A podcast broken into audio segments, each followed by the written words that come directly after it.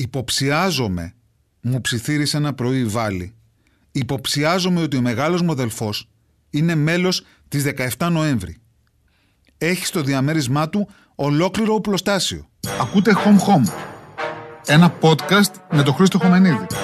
Δηλαδή εμένα. Με τις ιστορίες μου, το δέρμα σας ξαναβρίσκει την εφηβική του λάμψη. Είναι ώρα να απολαύσεις τον καφέ σου μαζί με τα αγαπημένα σου 7 Days Mini Croissants και μπισκότα. Η πλούσια κρέμα και η αφράτη ζύμη των 7 Days Mini συνοδεύουν τέλεια τον καφέ όλες τις ώρες της ημέρας.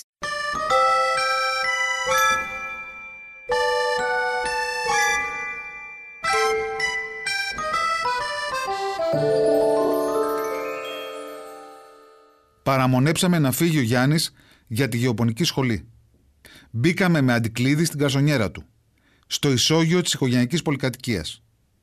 Με γουρλωμένα μάτια αντίκρισα εκεί, ανάμεσα σε στίβες κόμιξ και δίσκους βινιλίου, τρία πιστόλια και ένα πολυβόλο Τόμσον, το γνωστό Τόμιγκαν, και έναν όλμο και μία χειροβοβίδα. Προφανώς το παλικάρι καμιά σχέση δεν είχε με τρομοκρατικές οργανώσεις. Συλλέκτης ήταν. Ρέπλικες μάζευε παλιών όπλων. Τα παράγγελνε από το εξωτερικό, τα χρυσοπλήρωνε, ειδονιζόταν να τα λύνει, να τα δένει και να τα γυαλίζει. Και αν ένα τέτοιο χόμπι θα έβαζε ίσως σε σκέψεις τον κάθε ψυχαναλυτή, εκεί που θέλω τώρα να σταθώ είναι στο πόσο εγώ ερεθίστηκα στα 18 μου στο ενδεχόμενο ο αδελφός φιλενάδας μου να είναι αντάρτης πόλεων. Η πλατεία ήταν γεμάτη με το νόημα που έχει κάτι από τις φωτιές. Στις γωνίες και τους δρόμους από συντρόφους, οικοδόμους, φοιτητές. Κι εσύ έφεγγες στη μέση όλου του κόσμου κι ήσουν φως μου κατακόκκινη νυφάδα σε γιορτή σε γιορτή που δεν ξανάδα στη ζωή μου τη σκεφτεί. Το 1975, όταν εμφανίστηκε η 17 Νοέμβρη, δολοφονώντας παραμονή Χριστουγέννων τον σταθμάρχη της CIA στην Αθήνα, ήμουν 9 χρονών. Το καλοκαίρι του 2002 που η βόμβα έσκασε στα χέρια του Σάβα Ξηρού, κόντευα τα 36. Μισή ζωή μιλάμε.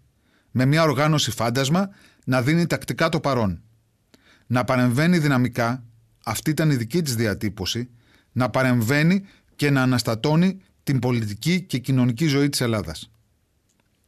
Τον Ρίτσαρντ Ουέλς ακολούθησε ο Ευάγγελος Μάλιος. Είχε μεσολαβήσει ο Πέτρος Μπάμπαλης, για τη δολοφονία του οποίου ωστόσο την ευθύνη δεν ανέλαβε 17 Νοέμβρη, αλλά ο Επαναστατικός Λαϊκός Αγώνας, ομάδα Ιούνις 78. Αμφότεροι Μάλιος και Μπάμπαλης ήταν βασανιστές της Χούντας. Είχαν δικαστεί με τη μεταπολίτευση, μα είχαν πέσει τα μαλακά. Με μικρές ποινές φυλάκισης που προκαλούσαν το δημόσιο αίσθημα. Σκοτώντας έναν Αμερικάνο των μυστικών υπηρεσιών και έναν βασανιστή, η 17 Νοέμβρη είχε επικοινωνιακά χτυπήσει Διάνα. Στις συνειδήσεις μιας κρίσιμης μάζας είχε καταγραφεί σαν το τιμωρό χέρι του λαού. Ποιας κρίσιμης μάζας; Ο πολιτικός κόσμος ομόθυμα καταδίκαζε τέτοιες ενέργειες. Η συντεταγμένη ιδίως αριστερά, το κουκουέ, το κουκουέ εσωτερικού, η ΕΔΑ, διέθετε την ιστορική εμπειρία ώστε να αντιληφθεί πως τέτοια επαναστατικά δίθεν μορφώματα αποτελούσαν εμπόδια στο δρόμο για τον εκδημοκρατισμό και την κοινωνική πρόοδο. Ναι, ο σοφός Ηλίας Ηλιού και ο Χαρίλαος Φλωράκης και ο Λεωνίδας Κύρκος αναθεμάτιζαν τη 17 Νοέμβρη πιο έντονα από τον κάθε συντηρητικό πολιτικό. Εάν πεις για τον Ανδρέα Πανδρέου, εκείνος κι αν δεν αντιλαμβανόταν ότι η τρομοκρατία λειτουργούσε ως ιδανικό άλοθη για την σκλήρινση της δεξιάς. Μία μερίδα εν τούτης της κοινωνίας διάκειτο ευμενός σε θεαματικές πράξεις εκδίκησης. Εφρενόταν σε κάθε χτύπημα. Άρα 17 Νοέμβρη που μας χρειάζεται, μουρμούριζε ο ταξιτζής όταν έβλεπε την οδό Ακαδημίας να έχει πήξει, τη Βασιλή Σοφίας να έχει κλείσει επειδή περνούσε η λιμουζίνα του Πρωθυπουργού. Να γιάσει το χέρι τους, συμφωνούσαν οι συνταξιούχοι που ξεροστάλιαζαν στην ουρά του Ίκα. Απλοί άνθρωποι, σκυφτοί, μεροκαματιάριδες, οι οποίοι δεν είχαν ποτέ εκτεθεί, δεν είχαν διακινδυνεύσει προσωπικά για τις ιδέες τους. Που όπως το γράφει ο ποιητής Μανώλης Αναγνωστάκης, 7 χρόνια έκαναν πως δεν είχαν πάρει χαμπάρι και μια ωραία πρωία, μεσούντος κάποιου Ιουλίου, βγήκαν στις πλατείες με σημαίακια, κραυγάζοντας «δώστε τη χούντα στο λαό». Αυτοί ακριβώς ήταν οι ένθερμοι χειροκροτητές της 17 Νοέμβρη. Μέρες αδέσποτες σφυρίζουν στο μπαλκόνι μου Μέρες αδέσποτες σφινώθηκαν στην πόλη μου Σημαδεύουνε το μέλλον, πετυχαίνουν το παρόν και με στριμώξαν σαν τέλειο κρυφτό Δεν ήταν όμως και οι μόνοι που ερεθίζονταν από τη δράση της. Μετά από κάθε χτύπημα, στα μέσα μαζικής ενημέρωσης, μα και στα καφενεία και στα οικογενειακά τραπέζια, ξεσπούσε θύελα συζητήσεων. Εντυπωσίαζε η δολοφονική ακρίβεια και η ικανότητα διαφυγής. Οι δε προκηρύξεις που τις πετούσε 17 Νοέμβρη σε καλάθους αχρήστων και τηλεφωνούσε σε κάποια εφημερίδα στην ελευθεροτυπία συνήθως για να τις παραλάβει και να τις δημοσιεύσει, οι δε προκηρύξεις έκαναν δώρο. Πυροδοτούσαν συχνά ομυρικούς καυγάδες. Τι έγραφαν εκείνες οι προκηρύξεις; Τις ξαναδιάβασα πρόσφατα. Τις έχουν ευτυχώς συγκεντρώσει σε έναν ογκώδη τόμο οι εκδόσεις κάκτος. Πρόκειται για μαρξιστοειδείς αναλύσεις της ελληνικής και όχι μόνο πραγματικότητας. Ο συντάκτης τους διαθέτει, οφείλουμε να το παραδεχτούμε, γλαφυρό ύφος και άποψη επί παντός του επιστητού. Στις σελίδες του βρίσκει αναφορές στα πιο πιθανά και στα πιο απίθανα. Στο Γιώργο Νταλάρα, στην Αλίκη Βιουκλάκη, στον Θανάση Βέγκο. Δεν κρύβει εξάλλου τον θαυμασμό του ο ηθήνο νους της 17 Νοέμβρη για τον συγγραφέα Ονορέντε Μπαλζάκ, τον οποίον ο ίδιος ο Καρλ Μάρξ είχε χαρακτηρίσει, και όχι άδικα, μέγα ψυχολόγο και κοινωνιολόγο. Το πιο παράδοξο, στο ίδιο το θύμα της ενέργειας, σε εκείνον που σοριαζόταν κάθε φορά νεκρός από το 45 στην προκήρυξη αφιερώνεται λίγος σχετικά χώρος. Εάν σκοτώνατε εσείς κάποιον, δεν θα επιδιώκατε να εξηγήσετε με κάθε τρόπο, με όλα τα διαθέσιμα επιχειρήματα, ότι του άξιζε η εσχάτη των ποινών. Η 17 Νοέμβρη σπανίως έμπαινε στον κόπο.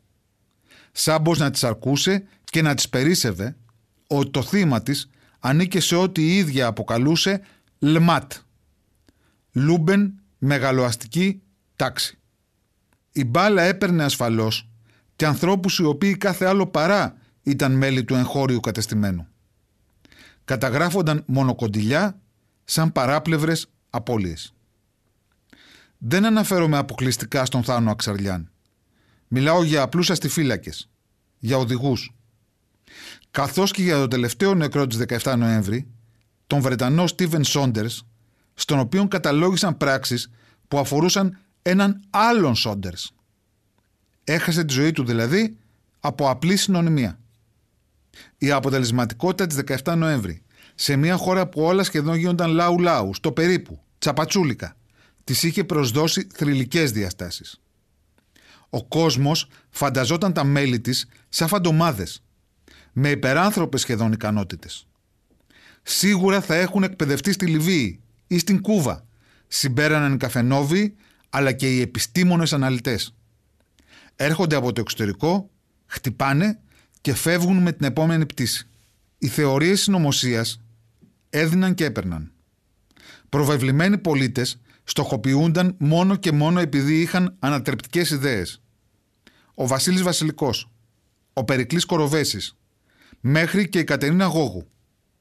Ο εκάστοτε Υπουργός Δημόσιας Τάξης δήλωνε ύστερα από κάθε ενέργεια της 17 Νοέμβρη πως βρίσκεται στα ίχνη της. Ότι την ακουμπάει. Ότι αποτελεί ζήτημα ημερών η εξάρθρωσή της. Η αναποτελεσματικότητα εντούτοις της αστυνομίας προκαλούσε γέλια και κλάματα. Ξεχνιέται το περιστατικό με τη μοτοσυκλέτα που τη βρήκαν κοντά στο σημείο μιας δολοφονίας και πριν την εξετάσουν για δακτυλικά αποτυπώματα την έπλυναν και τη γυάλισαν για να είναι λέει καθαρή. Ή το μνημειώδες φιάσκο της οδού Λουίζ Ριανκούρ το 1992 όταν η αστυνομία βρέθηκε φάτσα με φάτσα με τους τρομοκράτες και κατάφεραν εκείνοι να γλιστρήσουν μέσα από τα χέρια της. Δυσκολεύονται προφανώς οι νεότεροι να το καταλάβουν. Χούντα δεν θυμάμαι, μα ούτε ελευθερία της μεταπολίτευσης καημένη γενιά Άχρωμα όλα και έλειψα, γι' αυτό σου λέω Γι' αυτό σου λέω. Υπάρχει λόγος σοβαρός. Που ήμουν νέος χλιαρός. Εμείς που περάσαμε 27 χρόνια με το φάντασμα της 17 Νοέμβρη να πλανάτε πάνω από την πόλη είχαμε έντονη την αίσθηση ότι εκείνοι οι τύποι κυκλοφορούσαν ανάμεσά μας. Και πράγματι κυκλοφορούσαν. Ο Αλέκος Γιωτόπουλος ήταν γνωστός στους τακτικούς παραθεριστές των Λιψών και της Πάτμου ως ένας Ελληνογάλος Μποέμ. Ο συμπαθής Μισελ Οικονόμου, όπως συστηνόταν. Σε μια διάλεξη μάλιστα του Κορνίλιου Καστοριάδη στην Αθήνα, είχε το θράσος ο Γιωτόπουλος να πάρει το λόγο. Να κοντραριστεί με τον ομιλητή. Ο Δημήτρης Κουφοντίνας άραζε τα καλοκαίρια στη Γάβδο, μονόχνοτος καθηγητής μαθηματικών, εξπέρ όμως στη φυσική ζωή. Έδινε πρακτικές συμβουλές σε κάθε αρχάριο κατασκηνωτή. Ο Σάβας Ξηρός ήταν παιδί για όλες τις δουλειές γενικών καθηκόντων σε μεγάλη εταιρεία τηλεοπτικών παραγωγών. Ο αδελφός του ο Χριστόδουλος είχε εμφανιστεί σε βίντεο κλιπ. Μετά τη σύλληψή τους, άκουγες σε όλες τις παρέες κάποιον να λέει «Εγώ τον ήξερα αυτόν. Εγώ τον είχα συναντήσει τον άλλον». Δεν κρύβονταν τα μέλη της 17 Νοέμβρης στο σκοτάδι. Χάνονταν μέσα στο πλήθος. Όπως οι χαμελέοντες στα φυλώματα των δέντρων. Η 17 Νοέμβρη αυτοκτόνησε συμβολικά με τη δολοφονία του Παύλου Μπακογιάννη. Δεν επρόκειτο για ένα βιομήχανο που ποιος ξέρει πώς τη άβρισε. Ούτε για έναν μπάτσο εκ προημίου αντιπαθή σε μια μερίδα της κοινωνίας. Ούτε για έναν ξένο, Αμερικάνο ή Τούρκο, ο οποίος βυσοδομούσε ενάντια στην εθνική μας ανεξαρτησία. Ο Μπακογιάννης ήταν εκλεγμένος βουλευτής. Πρόσωπο που έχερε ευρείας εκτίμησης για την αντιστασιακή του δράση επιχούντας για τις πρωτοβουλίες υπέρβασης του εθνικού διχασμού. Με το θάνατο του Μπακογιάννη, η 17 Νοέμβρη καταγράφηκε επιτέλους στη συνείδηση της κοινής γνώμης ως ό,τι ακριβώς ήταν. Μία συμμορία αυτόκλητων δημίων. Παρέμειναν ωστόσο ασύλληπτοι για 13 ακόμα χρόνια. Με ολοένα και πιο τυφλά χτυπήματα. Όλο και πιο παραλυρηματικές προκηρύξεις ώσπου κατέρευσαν σαν πύργος από τραπουλόχαρτα. Πήγα στη δίκη τους. Τους είδα στο εδόλιο. Απαθείς, μπουχτισμένους, μισοναρκωμένους σχεδόν από τις πολύ ώρες τις καθημερινές συνεδριάσεις του δικαστηρίου. Με επιβάτες ενός κτέλε μοιάζαν που έχει βγει από κάθε χαραγμένο δρόμο, που μία ζωή περιπλανιέται σε χέρσα χωράφια.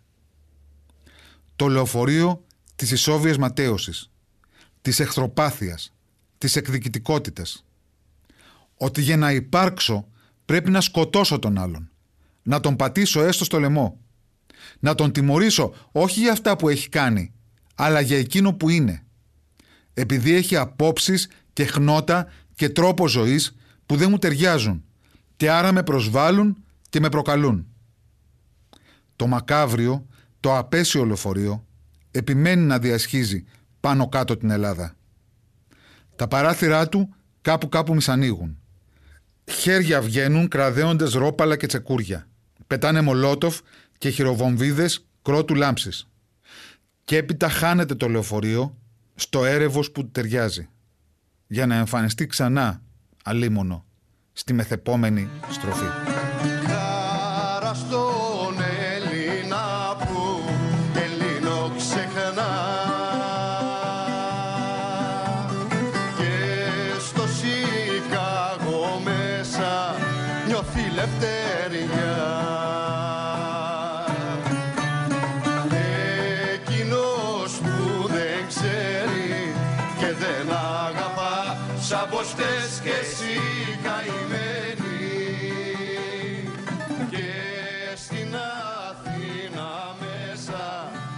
Τη ξενήθεια